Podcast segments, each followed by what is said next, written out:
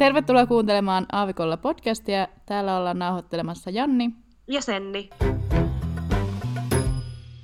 Okei, no mitä Senni sulle kuuluu? Kiitos kysymästä. Ihan hyvää kuuluu. Ei oikeastaan mitään uutta tällä viikolla. Mm, viikonloppuna olen menossa semmoiselle jazz kautta gin festareille.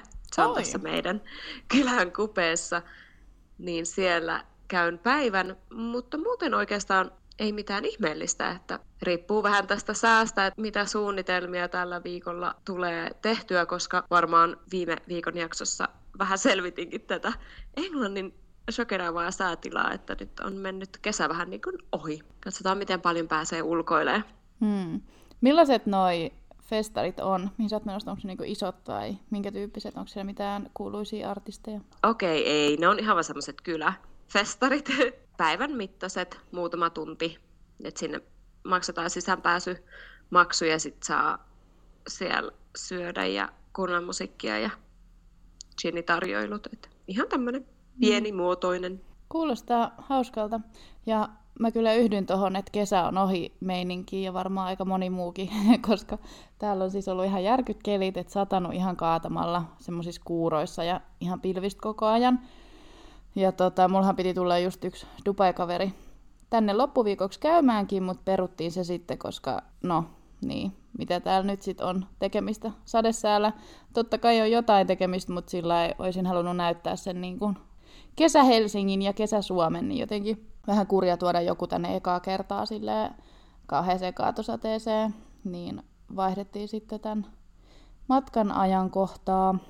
Mutta toisaalta mä kyllä tykkään tämmöisestä sateesta, mutta ehkä mä oon tavallaan etuoikeutettu sanomaan näin, koska olen asunut, asunut seitsemän vuotta pelkän auringon alla, eikä ole hirveästi kokenut näitä sateita vielä, mutta jotenkin mun mielestä näissä on silleen tunnelmaa ja on kiva, että tavallaan hyvällä omalla tunnolla voi pitää semmoisen kotipäivän, eikä tarvi hötkyillä mihinkään.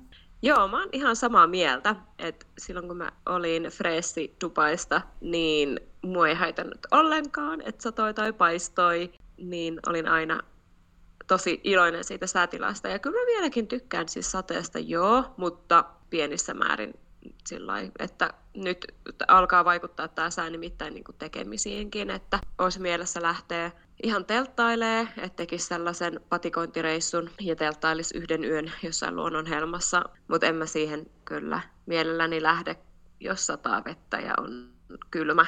Että, mm. Mutta tuossa eilen mä rupesin selailemaan siis syystakkeja jo, että olisiko mitään sellaista hyvää veden kautta tuulen pitävää takkia, jossa tarkenisi, niin tällaisia ostoksia sitten elokuun alku, alkupäässä. Että. Joo, mulla on kanssa oon alkanut katsoa näitä syysvaatteita, kun multa just puuttuu kaikki nämä tämmöiset ulkoiluvaatteet. Silloin kun lähti Dubaihin, niin jotenkin kun mä pakkasin sen varaston täyteen jotain vanhoja vaatteita, niin se jotenkin ajattelin, että no täällähän nämä sitten odottaa mua, kun mä tuun takas, niin on se vaan jännä, miten huomaa just, että kuinka se muoti on muuttunut ja onhan tietenkin oma vaatekokokin muuttunut. Ja ehkä se, että just silloin, me ollaan, me ollaan mun mielestä puhuttu tästä aikaisemminkin, sillä että ne kaikki mun vaatteet on siellä sellaisia kisakireitä, mitkä niinku menee nippanappa päälle. Et vähän sellaisia, että onko mitään järkeä edes pitää sellaisia, johon ei mahu niinku mitään kerrosta alle. Tai vähän semmoista. Joo, mutta toi, on, toi oli se muoti Niin. silloin melkein kymmenen vuotta sitten, että otettiin kaikki niinku just eikä melkein. Et, Joo.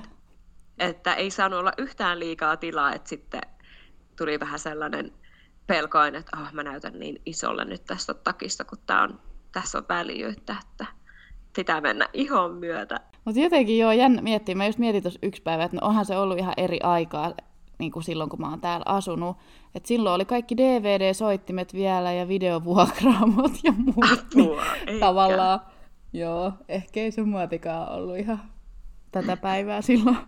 Mutta sä oot ihan oikeassa, tämä on hyvä huomio, koska mä muistan, että DVD-vuokraamot, niissä oli aina parhaat irtokarkit, ja nyt niitäkään ei niinku löydy enää mistään, että onko se kaikki hävinnyt? Onhan niitä tuolla jossain isoissa ruokakaupoissa mun mielestä. Mut niin, semmonen valikoima. Niin. Mun mielestä... Siis irtokarkkeja joo, mutta niinku näitä videovuokraamoita. Aa, onkohan vissiin Filmtown olemassa vielä tyyliin sillä, että se on joku Candy Town ja sitten siellä on vaan karkkeja. Mitä Suomeen kuuluu? No, tänne kuuluu ihan hyvää. Tässä on vähän semmoinen todellisuus iskee vasten kasvoja meininki, että on pitänyt alkaa just etsiä vähän töitä.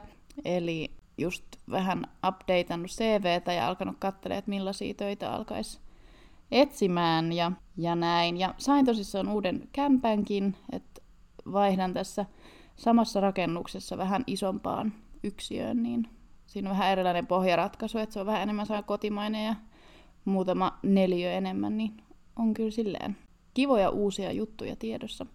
Ja tuosta työhausta piti vaan sanoa se, että jotenkin se on jännä olla yhtäkkiä semmoisessa tilanteessa, että sun pitää hakea töitä ja laittaa itse täysin likoon, mutta sitten toisaalta mä oon ehkä kaivannut jotain tällaista osittain, koska tässä on jotain semmoista jännitystä, että sä haluat jotain ja teet töitä sen eteen ja sitten no parhaassa tapauksessa saat sen, että jotenkin koko ton seitsemän vuoden aikana niin on ehkä puuttunut sellainen, varsinkin mitä nyt ollaan puhuttu, että toi urakehitys tuolla, missä oltiin töissä, niin ei ehkä ollut semmoinen kaikista nopein, niin sitten jotenkin se on ollut vähän semmoista, että sä oot ollut ihan niin semmoisessa still-tilassa koko sen seitsemän vuotta. Niin on tavallaan ihan tervetullut.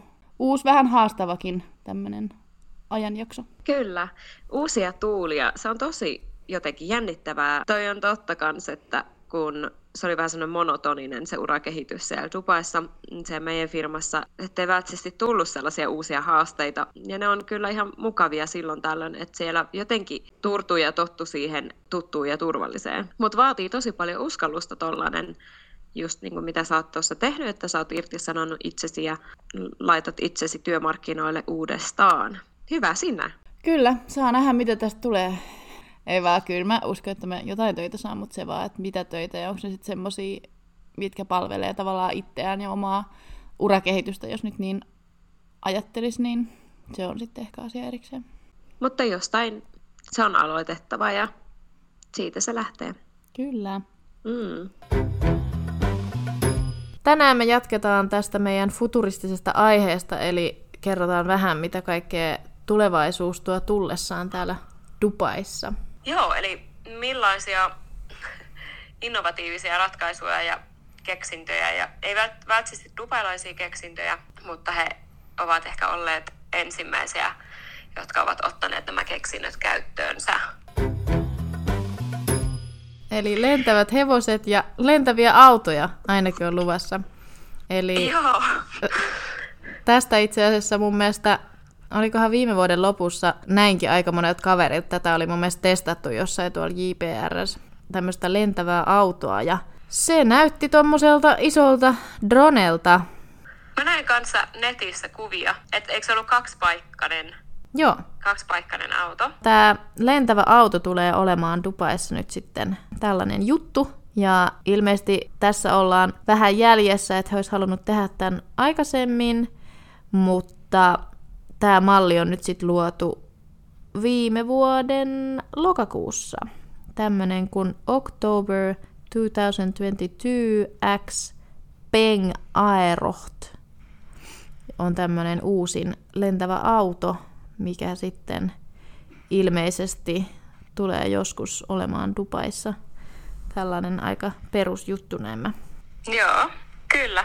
Sitä on paljon kyllä suunniteltu, että he järjestäisivät tällaista tavallaan lentoautoliikennettä. Siellähän testattiin noita lentäviä taks- takseja 2017, eli kuusi vuotta takaperin jo. Ja tällä hetkellä tulevaisuuden suunnitelma oli siis saada 35 näitä lentäviä takseja seuraavan neljän vuoden aikana. Toi kuulostaa pelottavalta, mä en tiedä. Liikenne, niin. liikenneonnettomuudet saa ihan aivan uuden ulottuvuuden, koska mä en ehkä tommoseen uskaltaisi mennä. Koska, no ensinnäkin, no varmasti siitä tehdään niin turvallista kuin mahdollista, mutta toi Dubain liikenne jo itsessään on niin semmoinen omanlaisensa, että jos niitä ihmisiä päästetään tonne ilmoille lentelemään, niin mä en tiedä, mitä siitä tulee. Joo, mutta kun mä kuvittelisin, että tähän täytyy olla joku erilainen kortti. Niin, että siihen pitäisi olla jotkut lentoluvat. Niin, varmasti juu, mutta mm. No joo, mutta jos niitä nyt ainoastaan toi määrä suunnitellaan, niin ehkä ei sitten tule semmoisia liikenneruuhkia ja törmäysriskejä niinkään.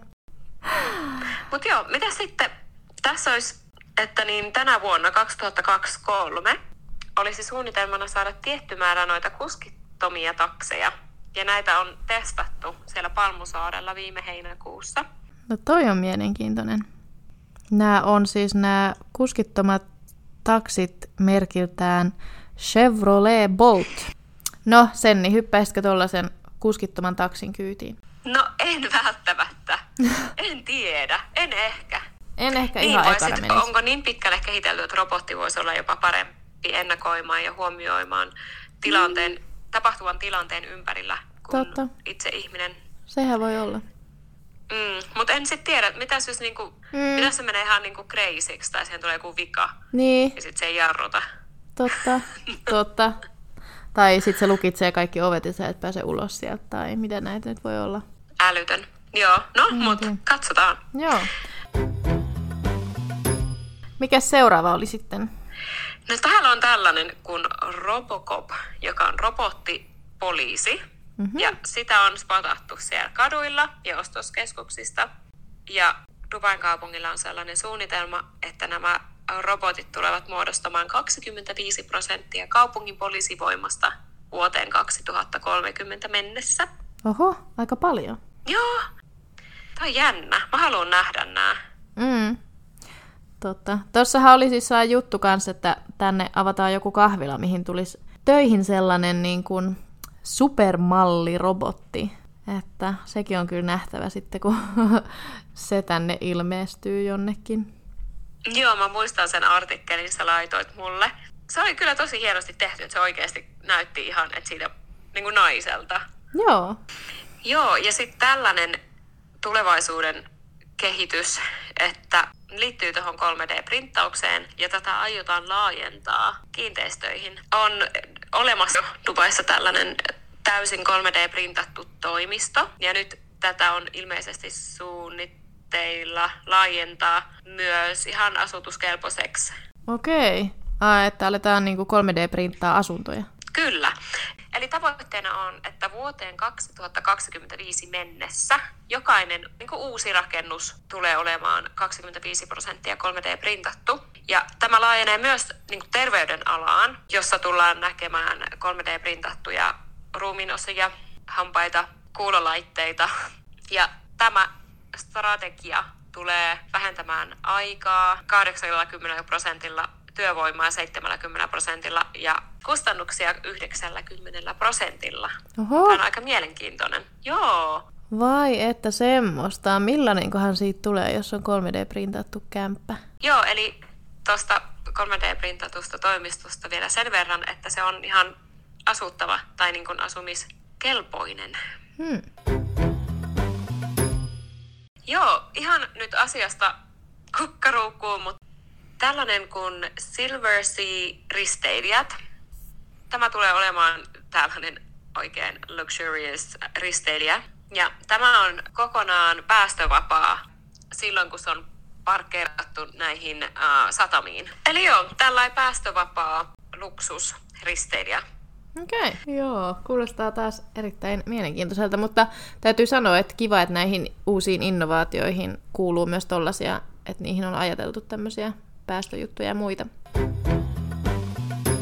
Joo, eli sitten tämmöinen uusi keksintö myös, mitä on tehty tästä tai mikä on ollut työn alla jo muutaman vuoden, niin tänne ollaan rakentamassa Bullet Train täältä Dubaista Abu Dhabiin. Eli sen pitäisi olla sellainen, joka ilmeisesti tekee tuosta puolentoista tunnin ajomatkasta tai reilu tunnin ajomatkasta. Tekeekö se siitä jopa 15 minuutin pituisen?